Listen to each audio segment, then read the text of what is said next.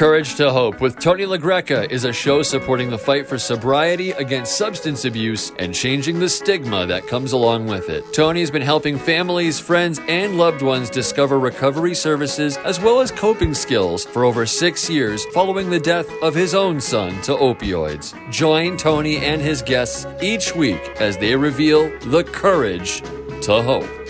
Here's your host, Tony LaGreca. Thank you, Ben. And this is Tony LaGreca, and this is Courage to Hope. And tonight we have a guest, Jeff Chasen. And Jeff is uh, involved with an addiction center opened for, by Friends to Meet Recovery in the town of Norwell. Welcome, Jeff. Hello. Hello, gentlemen, and hello uh, to the world. Thank you for uh, thank you for having me on. Well, thank you for making yourself available, Jeff. And I was reading a little bit about your your your history. And could you give us a little history about yourself first before we get into the recovery center? Well, when I was one years old, no, I'm just kidding.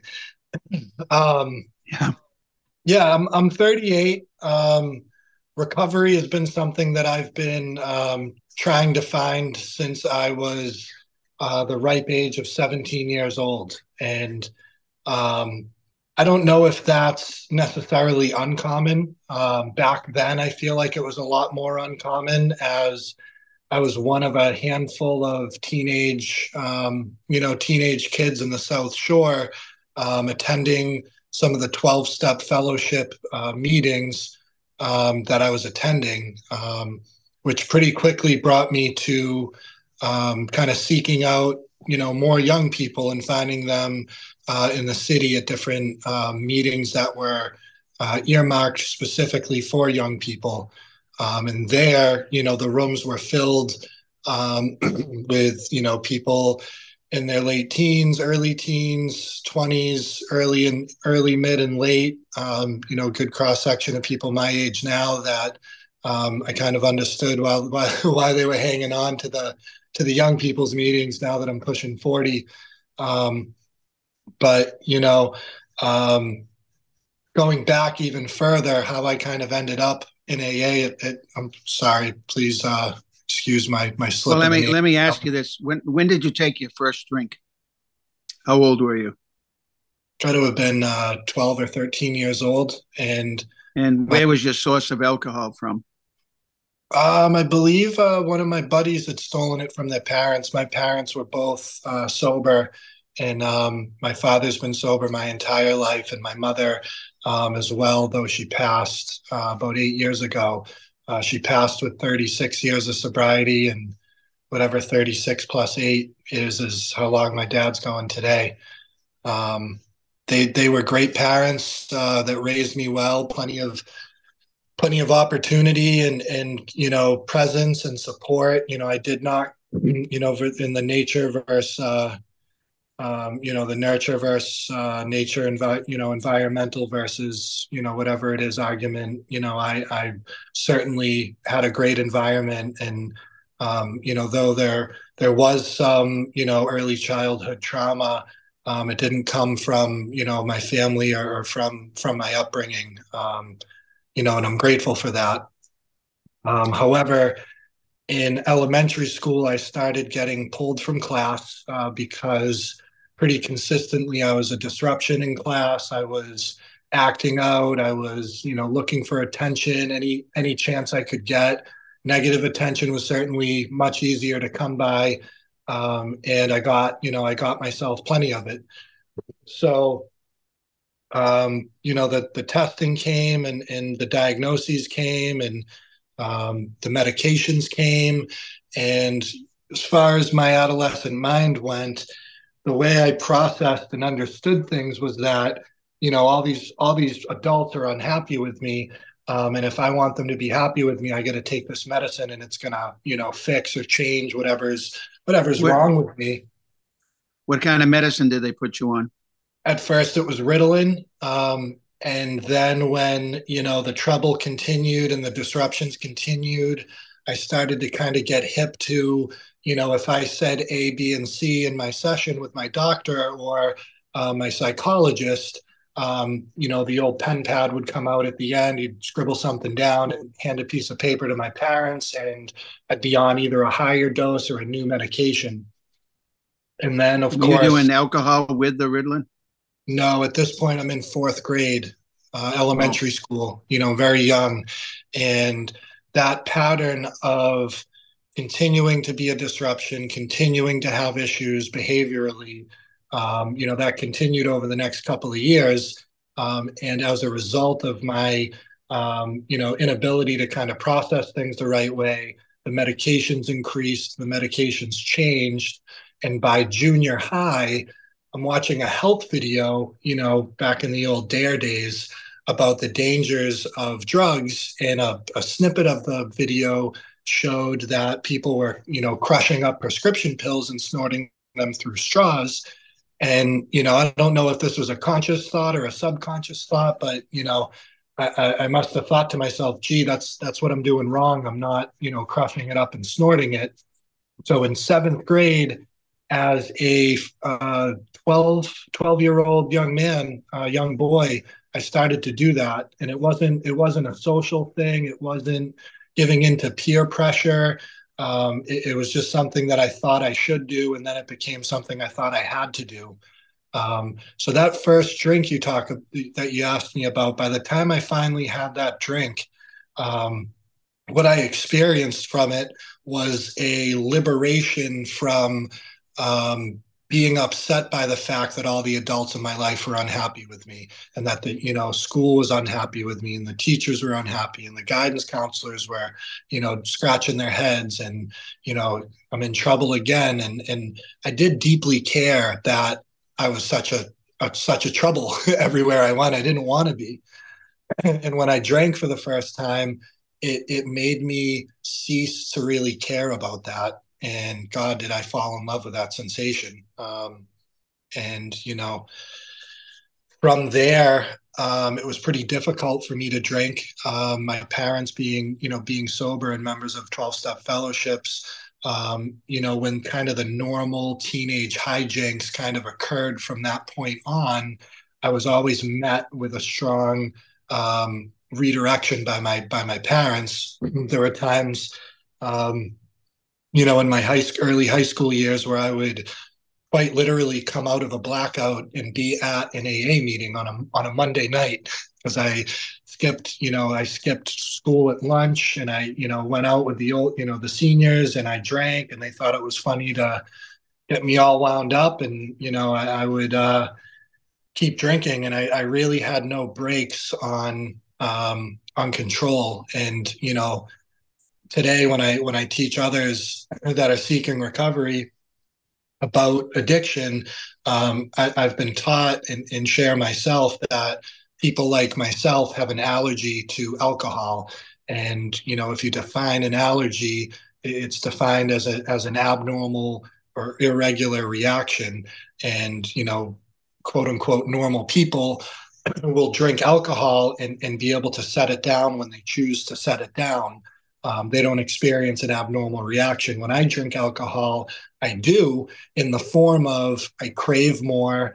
I can't decide or predict every time I drink when I'm going to stop drinking or how much um, I'm going to consume. And then when I am in a state of, of being stopped, um, I can't stay stopped because of uh, because of an obsessive nature about feeling that sense of comfort um, that comes from drinking. And and there's been periods in my life where I've been sober, um, sometimes for, for you know many years. And when I don't take care of myself, um, I get obsessed with feeling comfortable, and I seek that comfort uh, in you know in my job, in my workplace. I seek it uh, in relationships. I seek it in society with you know status or whatever, uh, the type of clothing I wear, you know, the, the types of places I go.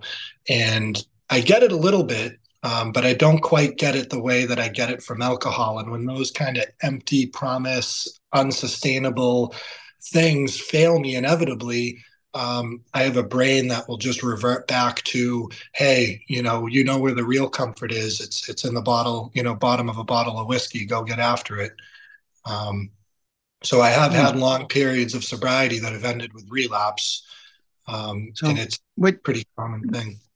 What what you said earlier was that you were going to A A when you were in high in high school, right? Yes. Um, yeah, so, um, so and and it said in your article that, that the paper said that you were in uh, four different schools in high school. Did yes. your parents move, or did they kick you out of the schools and you had to find a new school? How did that work? Great question. So the first the first thing was, um, you know, it was a combination of circumstance. Um, my father incurred a pretty serious back injury.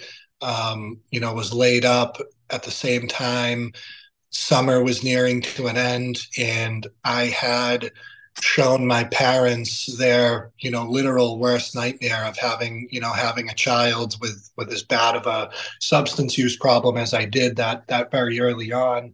The defiance, the rebellion, um, you know, was in full full swing. Uh, we we have a condo uh, in Old Orchard Beach, Maine, and you know. Maybe they were thinking geographical cure. Maybe they were thinking, let's just get out of town for a little while and see if we can figure this out. Um, but with only a few weeks left in the summertime, um, I came home to hear that we were kind of uprooting and we're, we were going to move to Maine. And, you know, they thought a fresh start and a new chance. And, and also it was requested by uh, Silver Lake uh, Regional High School, where uh, where I attended up until that summer, that I that I don't come back. Um, so up we moved to Maine, and, and I did have a fresh start. I did have a great opportunity, um, but I was too kind of blinded by resentment of of being uprooted um, and, and anger. Um, that I, I made it my mission to kind of make my parents regret, um, you know, putting me through that. And, and in reality, my perception, um, you know, was so flawed, you know, what they were trying to put me through was, you know, a new beginning and a chance to, um, to turn things around. And I, I, I was incapable of seeing it that way. uh, from there, it really only took me about four months to, um, to to bring things to a point where the school was asking my parents to seek some sort of alternative schooling for me. Uh, back in Pembroke, where we still owned a house, um, the house was not selling. The market was not good at that time. So um, just as quickly as we moved up there, we found ourselves moving back to Pembroke. And uh, my parents found um schooling for me at the South Shore Charter School, uh, which at the time was um, on in Hull, right on Nantasket Beach, in that kind of dilapidated, uh, gray cement-looking uh, building there with the blue trim. Um, and I really liked that school. Um, I, I I did I feel um, kind of calmed down a little bit uh, entering into that school, and um, by the end of the school year. You know, these problems I had that weren't really being effectively treated um, kind of started to take over again, and, and um, things took a different direction. Um, you know, I made friends. I gravitated towards, um, you know, kids that that smoked pot and, and drank on the weekends and, um, you know, had low self-esteem and were insecure like I was. Um, they were they were pretty easy to make friends with. Um, and, you know, as a result of making those choices, I found myself drinking and, and smoking pot and, and using some other drugs, um, to the extent where, you know, I lost grasp of kind of wanting to turn things around and, and try to apply myself in school. And by the end of my, now we're only in my sophomore year of high school, um, the school was was turning around and, and telling my parents I was not welcome back in the fall um, to begin my junior year. Uh, my parents at that point, really caring, being good people and, and being resourced, um, they reached out to an educational psychologist or an educational specialist who did do an eval. Um, and through the recommendations of them, they found me a wilderness survival program for delinquent youths in the Mount, Appalachian Mountains of North Carolina. Most of my peers there were dragged out of their beds and zip tied in the middle of the night and quite literally tossed into vans and, and driven off while, you know, kicking and screaming. Um, I was tricked into going on a business trip with my dad. Um, that's where I thought I was going and what I thought I was doing. And, um, you know, it wasn't until pretty much the last minute that I learned um, that's not where I was heading. And um, at this program, which has since been uh, closed down due to class action lawsuits by families, um, the quickest you could complete the program was twenty-eight days. They did have some sort of partial custody of me. So for my parents to change their minds and pull me out of it, it would have been quite the process. Um, and the average to leave was about thirty-two days. And it took me forty-eight days to complete the program. And for every one of those days, I slept on a very thin mat on the ground. Um, five days a week, we hiked to a new site and set up a new site. It was all low impact camping. Um, we would have a weekend layover where we'd be visited by a psychologist and kind of checked in on and, and you know, have someone to talk to. Um, but for the most part, the days were a lot of work. Um, and I did actually quite... Um, take to the program pretty well. And by the end of it, I didn't want to kind of come back out into the world. And uh, I often think back and joke, you know, how different my life would have been if I stayed on the Appalachian Trail. Um, but ultimately, um, I left and re- through through um, my my parents kind of pleading with the charter school, they they did allow me to start my junior year there uh, because I, uh, they had taken this drastic action and I had completed this program over the course of the summer.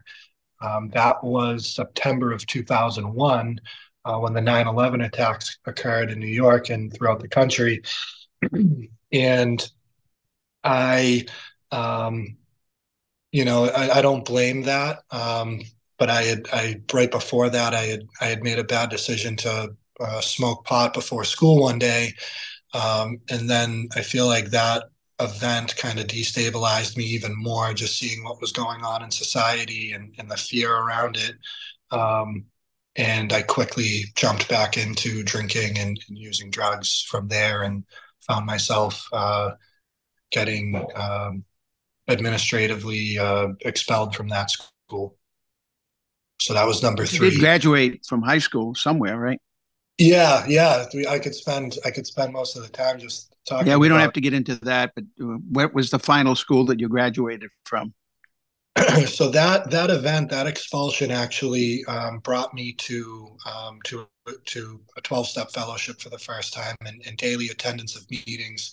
Um, I wasn't quite. Um, I didn't quite think I belonged there just yet, and I hadn't quite made the um, the admission that I, you know, was an alcoholic. Um, but nonetheless, I'm attending these meetings um, to kind of keep the heat off my back. And, you know, there's a saying, once you hear the truth, you can't unhear it. Um, on a pretty daily basis, I started to get um, a dose of truth, not from people talking about me, but from people talking about themselves and, and me identifying. Um, so I, I ended up, after about eight months of, you know, really kind of going back and forth and, you know, chronically relapsing, not being able to put more than a month together, um, I finally entered into my first long period of sobriety. And, and during all that time, I went to Middleborough Night School and uh, before that, Marshfield Night School. Um, so my my high school career was Silver Lake, Old Orchard Beach, Maine, South Shore Charter, Marshfield Night School, and I graduated from uh, Middleborough Night School with a diploma on time, uh, class of two thousand three. Very good. And then somewhere along the way after high school, you get it. Um, you go. You go back on it again because uh, it says there for a period of time you were you were homeless. What, yeah, age, so what age were you? Did that happen? Seven, seventeen to twenty. Um, I was sober. Things were looking up. I even um, attended Cape Cod Community College for a little while. Uh, did about three semesters there. I, I passed more classes than I failed, but I didn't. I, didn't stick with it. I went to work at my my father's company that he had started with my uncle, um, and you know, liked working and entered into the work, you know, the workforce for the first time in my life. And then right before my twenty-first birthday, I, I managed to, um, you know, do what alcoholics do. And, and in the wake of all the data that I had, I still managed to convince myself that I was not an alcoholic and that I could drink and it would be okay. Um, so that set me into almost a two-year period of relapse where the, you know, the substances I was using um, kind of got more severe. Uh, the drinking became uh, continuous at points. Uh, my family, you know, tried the uh, the tough love act and, and took guidance from people in, in different fellowships that, you know, that that deal with, um, you know, trying to to to navigate through a loved one's substance use disorder. Um, and, you know, the crowd, the couch surfing kind of began.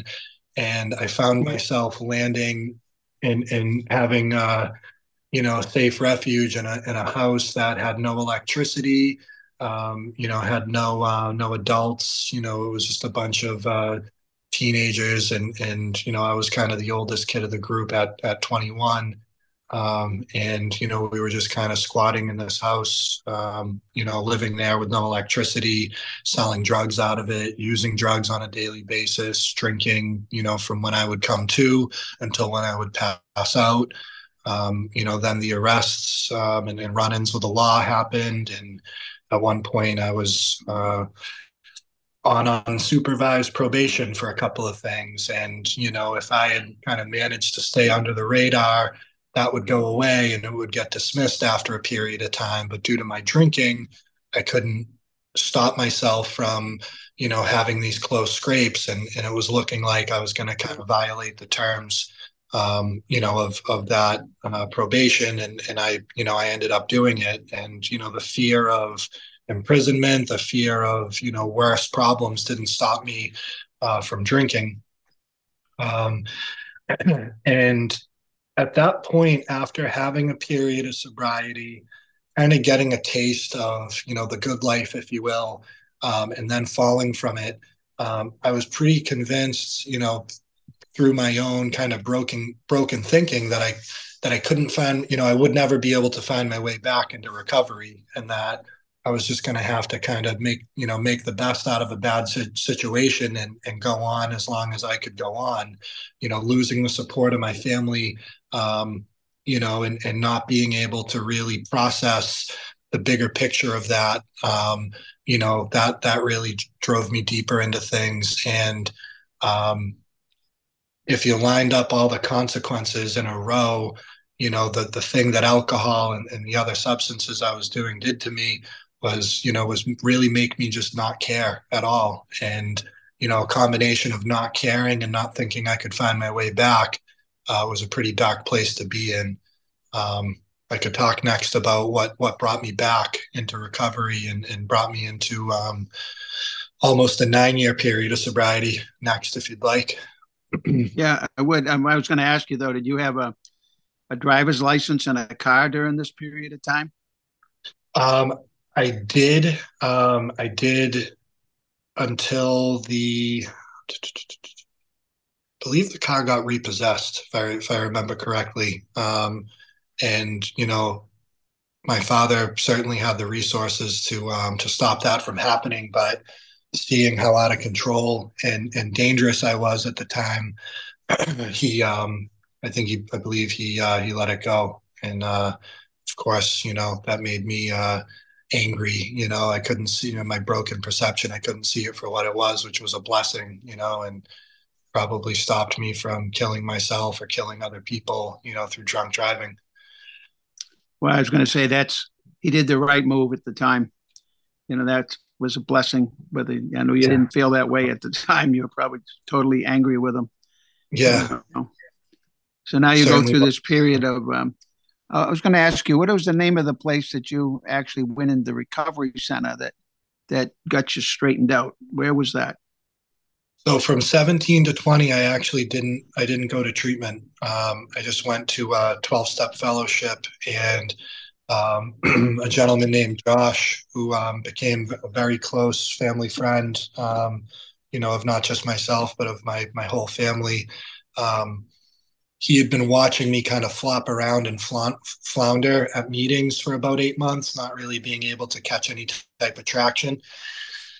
And this guy had come in, and at ninety days sober, his his mother was diagnosed with, uh, you know, with with cancer, and I believe not even three months later had, had passed from it. Um, and I had watched him, you know, talk about his pain and process it, and lean on the support of people um, at the meetings, because, you know, though I would go to, you know, seven or eight different meetings throughout the course of, the, of a week, I would see a lot of the same people there, um, you know, across the whole South Shore. You know, it's it's a small, small community. Um, and I, I watched his story kind of unfold. And on the night of his one year anniversary, um, I got up, and I think I, I, I fraudulently, fraudulently got a, a thirty or a sixty day chip, because um, I'd smoked pot earlier that day. Um, you know, and didn't consider myself sober, but didn't want to, uh, you know, embarrass myself or go back and get another twenty-four hour chip again, you know.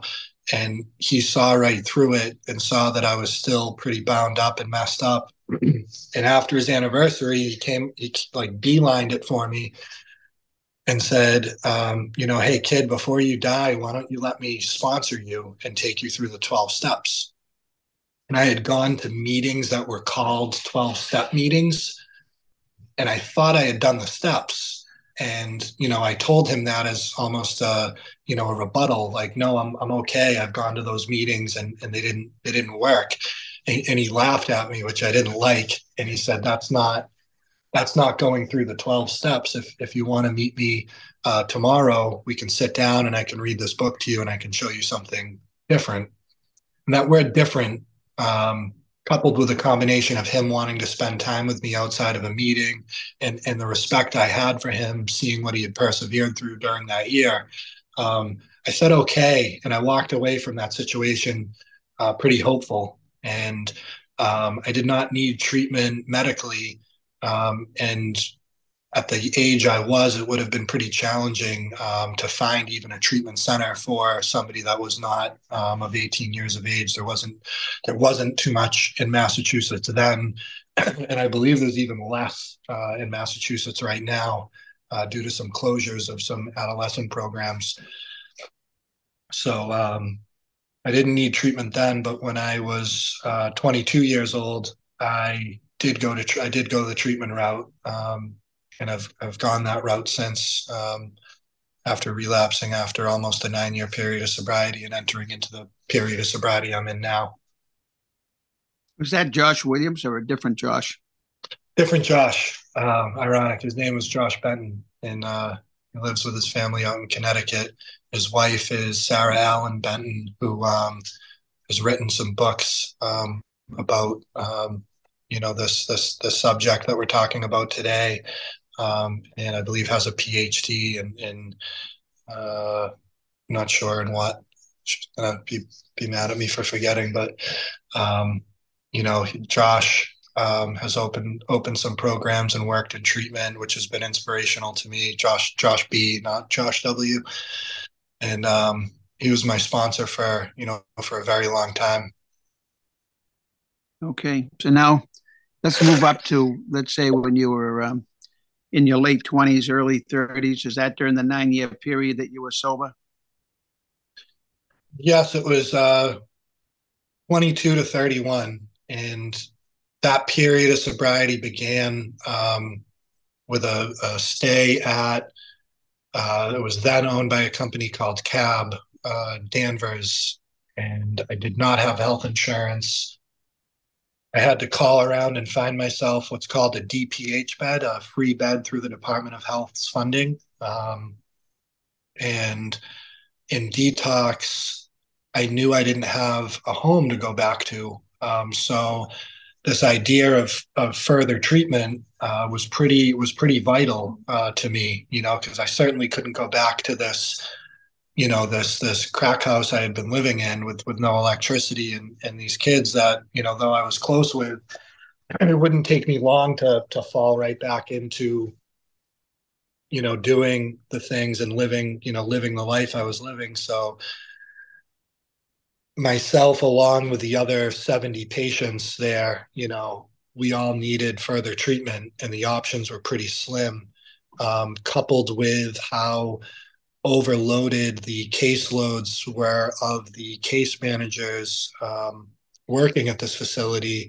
Um, you know, they they experience what, you know, what I refer to as compassion fatigue at a pretty high rate. So I would be pleading with these people, you know, and they're they're watching the clock waiting for their shift to end. And, you know, the the task at hand is they gotta, you know, they gotta send out, you know, dozens of referrals to the different next step, you know, facilities around the state.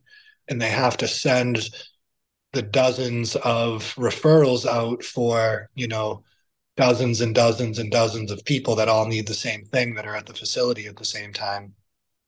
Uh, meanwhile, through, you know, through the reimbursement rates, um, you know, of the Medicaid system at that point, which these systems, um, you know, survive off of, coupled with some, you know, access to different grants and state money, um, you know, these people were getting paid, you know, either minimum wage or slightly above, or were, you know, were interns um, that were seeking clinical licenses that would literally work for free as part of their, you know, part of their schooling.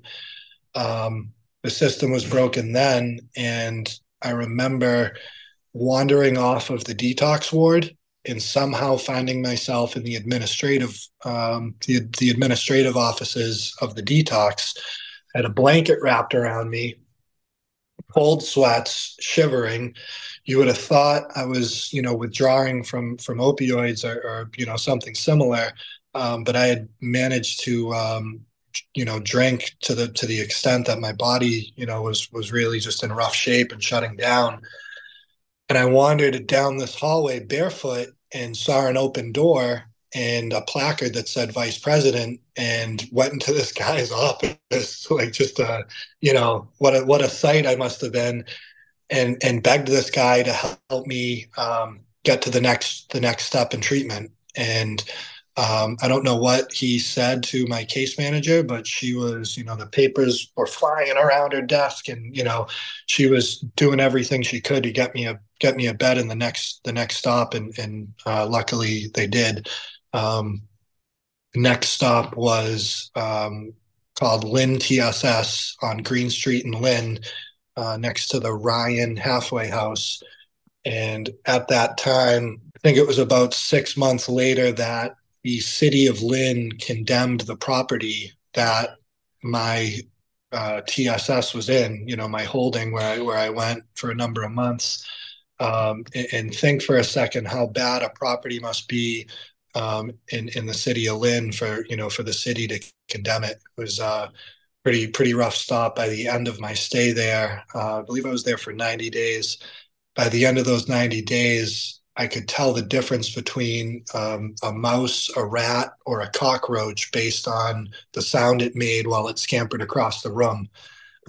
And, you know, I was confined to, to a small, you know, single family, um, you know, converted triple decker that was converted to a, you know, a single, single use occupancy, um, you know, facility, if you want to use that word, um, you know, that was again staffed by people that, um, you know, probably really regretted applying to the job to work there, and, you know, was constantly at full capacity and did not have the funding to put back into, um, you know, the the building and the staff to to create a reasonable quality of care establishment, um, to the extent that it was later condemned and, and you know, remodeled. And I, I don't know if it ever reopened, um, but it was pretty rough there. But I managed to make some good decisions ar- around the people I gravitated towards, you know, rather than gravitate towards the same type of kids I did in high school.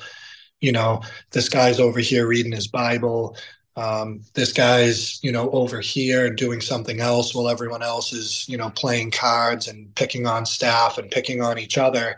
Um, you know, I made some decisions to kind of gravitate towards the, to, you know, I guess the right people and, and managed to, to get through that. And in reality, if I was to leave there on a bad day, uh, my choices were take a left and go to a crack house or take a right and go to a dope house, you know, and I'm in a kid from Pembroke, fish out of water in the city of Lynn, you know, I really leaving, you know, wasn't an option to me. I had to get to the next step, which was entry into a state funded halfway house. The list of state halfway houses, though it was pretty, um, you know, pretty long, um, you know, as I've kind of described this uh, conveyor conveyor belt, you know, this assembly line of people moving down, um, you know, you, you can imagine all of these state-funded halfway houses uh, were also filled to capacity, filled to the brim, except for a couple, and this one in particular that was called the South Shore House, which, you know, seemed very in- inviting, warm, and open to a to a kid like myself from the South Shore. They had, you know, a dozen open beds, and when I asked um, my peers at this, you know, at this halfway house, I mean, at this uh, this holding, why this halfway house had, you know, and these were kids that had been in and out of programs for, you know, number of years. You know, they had the drop on everything. They said, oh, no, you don't want to go there, man. You're going to, you know, it's real tough. You're going to get kicked out. They don't let you do this. They don't let you have a cell phone. They don't let you do this. And in the back of my mind, and I'm thinking to myself, if this kid doesn't want to go there, this is probably the place I want to go, you know? And um, yeah. I went on my interview there, and it's a bag, a bags packed interview. Um, if if they tell you you're, you're welcomed, um, you stay. Um, and I really like the sound of that, you know, getting out of where I was. So off I went on this interview, and some of the horror stories I had heard about the interview process at this place, I was told they make you stare out a window. And if you if you look at any of the people that are talking to you and interviewing you and asking you questions, um, they consider it, um, you know, a breach of kind of the rules of the in, of the interview and a, and a indication that you won't be a good fit for the house and you'll be heading back to your. So I walk into this thing all nervous that I'm about to get, like, you know, um, accosted by like drill sergeants. And that, that wasn't the experience I had at all. And um, every person I tell that story to that's been on an interview to the South Shore House, they like don't believe me. Like, I walked in, I had a very pleasant experience, a very pleasant conversation with these guys. Um, you know, that, that doesn't mean that they didn't draw a very, a very uh, strong line in the sand of, of what the expectations would be and, and how I was expected to behave, act, and carry myself in the setting. And um, they did, and I accepted, and I became a resident there. I was the youngest person in the house, as the cutoff age was twenty-two years of age. Um, it was very, very militant towards um, twelve-step fellowship attendance, adhering to the uh, norms and rules of the twelve-step fellowships. You join a group, you get a sponsor, you get active in your group, you get a job in your group, you go on commitments with your group, you carry a message. Um, you know, you take the cotton out of your ears and you put it in your mouth. You know, you got two ears and one mouth. That means you got to listen twice as much as you talk. Matter of fact, you got nothing to say. Don't say nothing. Just listen. You know, and it was really old school, and it was really um, pretty kind of inviting to me because, you know, I had grown up with two um, parents that, you know, had, had been a member of the same fellowship my whole life. Um, so none of it was foreign or or scary to me. And I, I really dove in. Um, but I did not authentically, in my opinion, go through the twelve-step process. I got a really good education on on what the twelve-step process is and what it kind of looks like to do it and experience a change um, from doing it. Um, but I didn't actually take the actions myself. And as a result of that, I feel like I developed this um, this attitude of, you know, being so young in, in, in this fellowship and having gone through what I put myself through at such a young age, that I owed it to myself to make sure I'm having fun and having a good time and living life to its fullest. which by themselves aren't necessarily bad, um, you know, qualities to live by or a bad weather vane. Um, but when that is all that is driving you and you have alcoholism and other, you know, um, co-occurring mental health disorders, without doing some real work on myself, um, those qualities are pretty dangerous. And I began living a very, I guess, you know, heathenistic, selfish, self-centered um, lifestyle where, you know, at any given time I was, you know, s- still obsessed with how I felt and, you know, my comfort level and, oh, that's uncomfortable, I'm going to avoid that. And I somehow managed to stay sober for just shy of nine years. But every couple of years, if you took a look at my life, I was experiencing consequences um, that mirrored the consequences of somebody still in active addiction. Um, you know, what that looked like was, um, you know, driving driving a good girl away from me that I had been in a relationship with for a couple of years, or deciding to leave her on a whim. Um, you know, a, a, a girl that, you know, Um, I'd be stupid to not still be with and, and be married to today, you know, uh, type of girl you bring home to mom and dad, you know, and, and I had three of those relationships uh, during that period. And each one um, ended pre- pretty similarly in the sense of like, you know, unexplainable uh, calamity breaking out in the relationship that didn't, you know, necessarily need to happen as a result of how I, you know, how I was. And and of course, I didn't see it at the time. I thought it was them and their fault and her fault and his fault and this fault. And, you know, I couldn't see that I was the common denominator in every situation. Um, and then that, you know, that theme of of kind of pulling the walls down on my relationships, um, it was the same in any type of career job I had, uh, any type of living situation I was in with roommates, personal relationships. Hell, it even reflected in, um you know, what what home group I was a member of and attending weekly um, in my twelve-step fellowship. And every couple of years, if you took a look at my life, you know, I had a new set of friends. I had a new girlfriend. I was living in a new place. I had a new career job. Um, and I couldn't seem throughout my twenties to really hang on to anything. Um, and, you know, was pretty self-destructively selfish and self-centered. Um, which ironically, um, going through the twelve-step process and adhering the principles to your life, ironically eliminates that, you know, from from a person and, and gives a person a, a, you know, second set of options to live by and, and avoid those types of consequences in their lives. So things things I wanted did to, get. Go ahead, um, Jeffrey. I want to stop you here for a second because we're going to run out of time. And and I, some of the key things I wanted you to talk about was, um, you know, this is when you're up until like your early thirties, and then somewhere along the way from the thirties till now, um, I I just seen the article that you co-funded the North Star Recovery Center. Sure. Co-founded, I should say, not co-funded. Um, yeah. So so let's just get to the part where where you're now. You must have finally did the twelve-step recovery program the correct way. I, I assume that that is coming somewhere while you're in your thirties. And, yeah, after a two-month... I want to talk about the center in Norwell and all the things you do there. Sure. So um, eventually relapsing, um, I found myself very quickly seeking um, a detox bed again because I couldn't I couldn't find the breaks. I couldn't stop drinking. So I went back to the same detox that I was at nine years prior in, in two thousand six. It's now two thousand fifteen.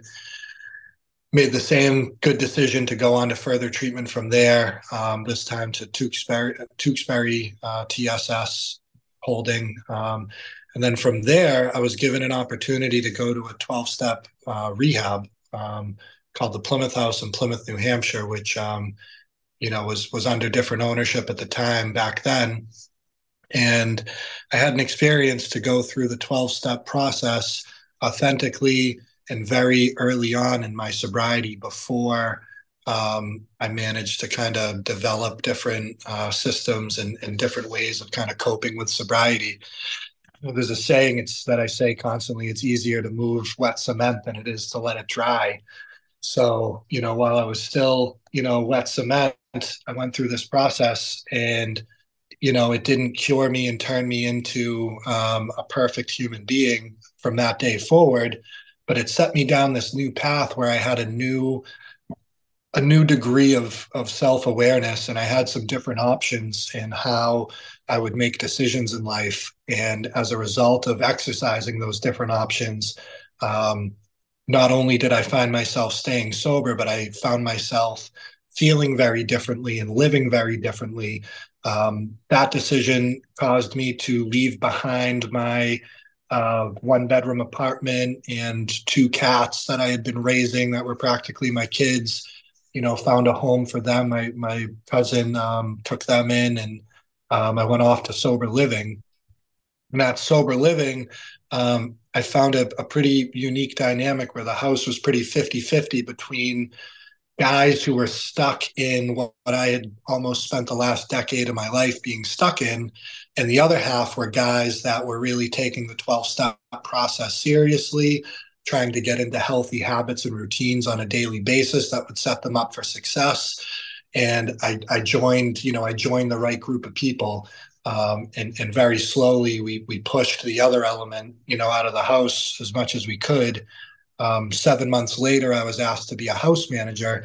And in my pri- prior period of sobriety, if somebody had asked me to pick them up at their sober house before a meeting and invite invited me inside or something, I would have said, God, no, I'm not going in a sober house. I'll probably get bed bugs. No friggin' way. You know, I don't want to see all the dilapidated people and stuff in there. No thanks. You know, sorry, you got to live there, buddy, but I'm not going in there.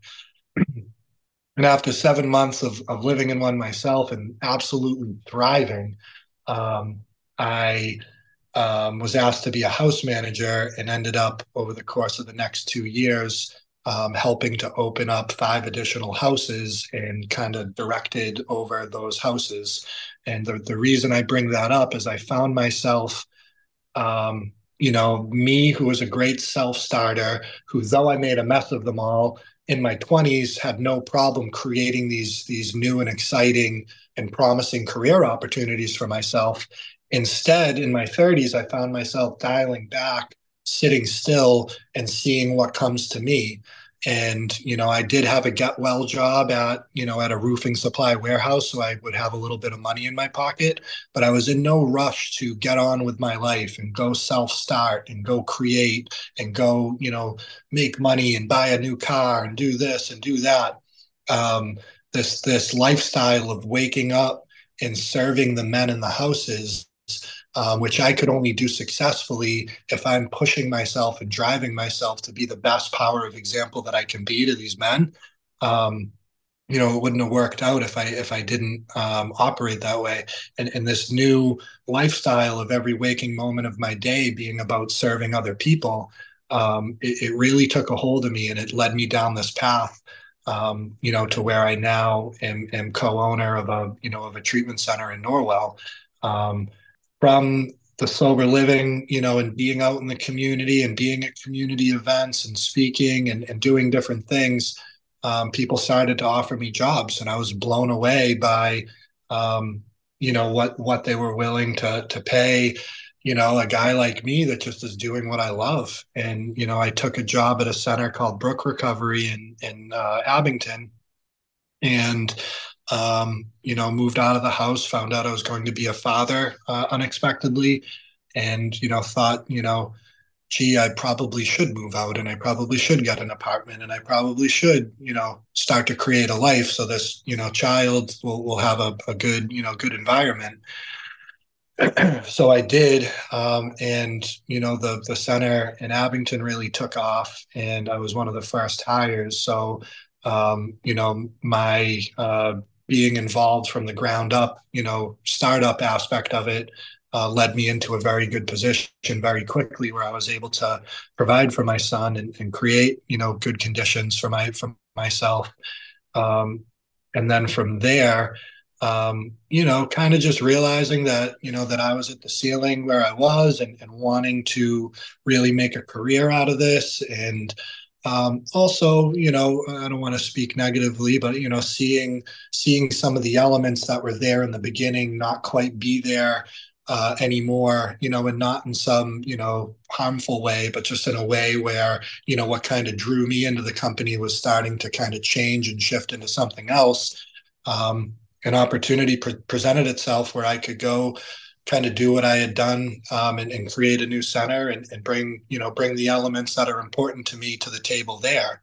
Um, and, and that was of value um, to the other founders.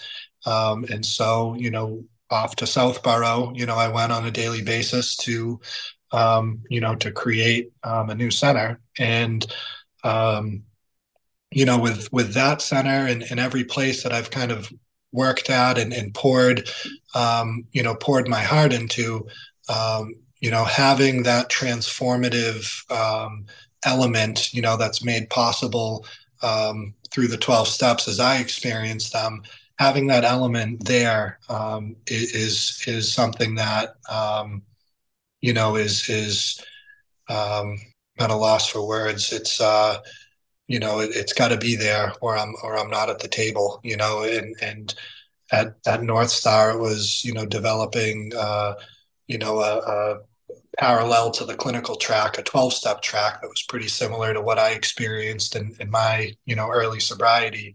Um, and, you know, since then and, and coming into the, the opportunity to open Refresh in Norwell, um, you know, I've, I've had a, a Uh, an understanding developed that, you know, the twelve steps aren't the only way for somebody to experience um, the transformative experience that I experienced, not to say the word experienced five times in a row, but, um, you know, there's, there's other paths and there's other methods. And, you know, I had always heard people say that, but I had never, you know, it took me time of working, working in the field and seeing examples and seeing cases to really develop an understanding that, you know, that that's very true. And that for me to be, you know, directing or managing or owning a center um, that doesn't have a diverse offering of, um, you know, these different transformative modalities, I'm really selling the people that are, that are coming to these centers short, you know, and trying to cram people down, you know, a, a narrow hallway that, that necessarily don't need to be down that hallway, um, you know, that I'm doing a disservice. So um, Refresh is really all about having a diverse offering of, of different um, transformative paths, from, you know, studying Reiki to yoga to, um, you know, crystal energy and sound healing. Um, you know, these are things that have formative data behind it. Um, and plenty of experience of, of people um, experiencing remarkable things as a result of them. So, yeah, I think if you open up the minds of people to all these other options, I think that's a good reasoning why it, it's so successful. And you've, you've been open now for like three months. Is that right? We uh, we received our license through um, through the state in, on April twelfth, and Uh, just a few weeks ago, we um, we passed our um, Joint Commission Accreditation Inspection, which is a national accreditation agency, which uh, we're not, not required to have. Um, but, you know, having a, a strong principle of wanting to be of the highest quality of care we can, you know, we, we chose to mm-hmm. subject ourselves to that scrutiny and, and achieve that accreditation. Uh, so we're, we're really happy about that as well.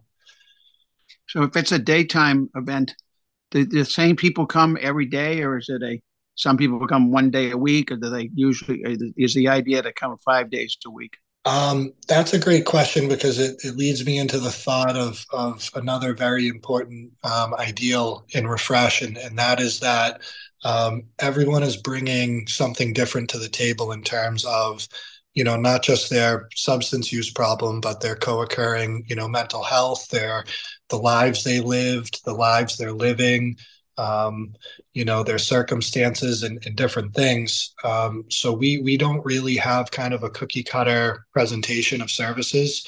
Um, instead, when somebody presents themselves, um, you know, with interest, we we we we approach things at a very individualized level, and, and we really get to know, you know, who this person is and, and what their needs are, um, you know, before presenting a treatment plan. Um, some of the options, just to mention them, you know, we, we do have a day program that meets Monday through Friday from nine to three. Um, that is the highest, highest offering of care that we offer. Um, it's recommended that people spend anywhere from, you know, two to eight weeks, you know, in that level of care. Um, but again, that's going to be dictated by, um, you know, what their profile looks at as, in terms of need and, and, you know, lifestyle and circumstance. Some people have families and have careers that won't allow them to do that, but they still need, um, you know, some, some time and attention. So for that reason, we have an evening program, which also serves as a step down from somebody who has done day for a while and found themselves, you know, back in the workforce again, or, you know, their uh, leave of absence, medical leave is is coming to an end and, and, you know, want some support while they transition back into the workforce. Um, you know, we have an evening program that meets five nights a week from six p.m. to nine p.m. Um, you know, we hope a, a client will spend, you know, ninety days or more, you know, in some capacity being being involved with us. And during that time, we really hope that we can present enough on the holistic side of things in, in conjunction with the evidence-based clinical, um, that they can find something that that really takes a hold of them and, and that they can bring forward with them into the rest of their lives. So this must make you feel pretty good now that you're you're able to turn it around, and you look back at yourself when you were nineteen or seventeen, and all of a sudden you see yourself doing this, and sometimes you must feel that it's almost unbelievable that you've that you're now the guy who's who's, who's helping the, the guys who were like you, or the women who were like you back in the day, right?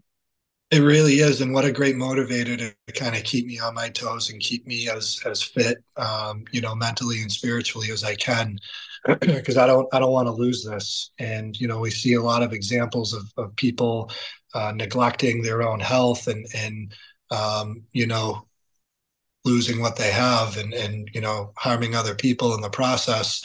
Um, but it's funny you touch on, you know, where I'm at now and coming full circle. And you, you've mentioned the uh, Patriot Ledger article a few times. I'm not going to say his name because I don't want a HIPAA lawsuit on my hands. But um, you would ask me about kind of my first drink and my first drinking experience. And um, a friend of mine from that period of time who remained um, in my life, um, you know, f- for the rest of my life up until, you know, today, um, saw what I was doing through social media and reached out to me for help. And I mentioned in that Patriot Ledger, Ledger article how cool it would be if, you know, if I could help somebody in my, you know, from my upbringing, just, you know, even one person, how how just unreal that would be to me. Um, and and he's doing great now. And, um, you know, I got to I got to experience that. And, and he got to see through me that, um, you know, just because you lived your life a certain way for as long, for however long you have, um, you know, there's, there's no age limit or, you know, there's no cutoff on, um, you know, having a renewal and doing something differently and, and changing, you know, changing your narrative and changing uh, the way your future is going to be or the way your family's future is going to be. I think that's, that's pretty great. Cool. Well, in your, in your case, you've got more years ahead of you than you have behind you. So sure. You're thirty-eight years old. Oh, good luck. You'll be, live till your nineties. And so think about all the, the help you can do going forward. Yeah. Um, well, Jeff, I could tell you that um, you have quite an interesting story, and we got the whole story. It's, I think we can get the, you know, we, we got ninety percent of it, but yeah. That's the gist of the idea of what your life was like in the beginning and how you turned it around. And the name of our show is Courage to Hope. And certainly anybody listening who's uh, hasn't gone through detox yet or who would like to get involved, you know, and try to turn their life around, you've given them plenty of hope.